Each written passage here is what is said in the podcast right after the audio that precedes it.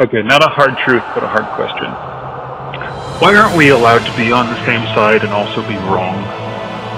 Like, let's leave aside hateful, bigoted, super racist Nazi types or whatever, and okay, let's go a little farther and disregard the small sliver of conservatives left out of the equation too.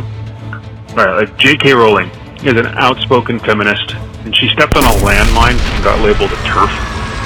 Uh, but as far as I can see, she's trying to make the point that feminism, LGBT, and trans are three separate groups with three separate agendas, and she's kind of just worried about the first one. Okay, so let's say she's wrong about that. Like, it should all kind of be considered one thing.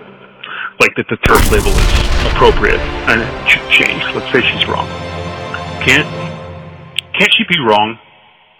Does she have to be canceled? Does Harry Potter have to be bad now? There's nothing else for it. She can't be wrong and then not be ostracized and attacked and like slowly convinced that she's wrong. Do we now have to agree on every single little tiny thing or else we're exiled? Do I not only have to agree with you about all things, but I also have to believe in all of those things for the exact same reasons you do and no other reasons? Won't this, I don't know, destroy what little unity we have?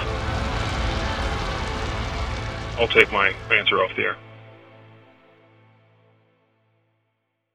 Want your voice on the show next? Call 539 265 0702 to make that happen. We can't wait to hear from you.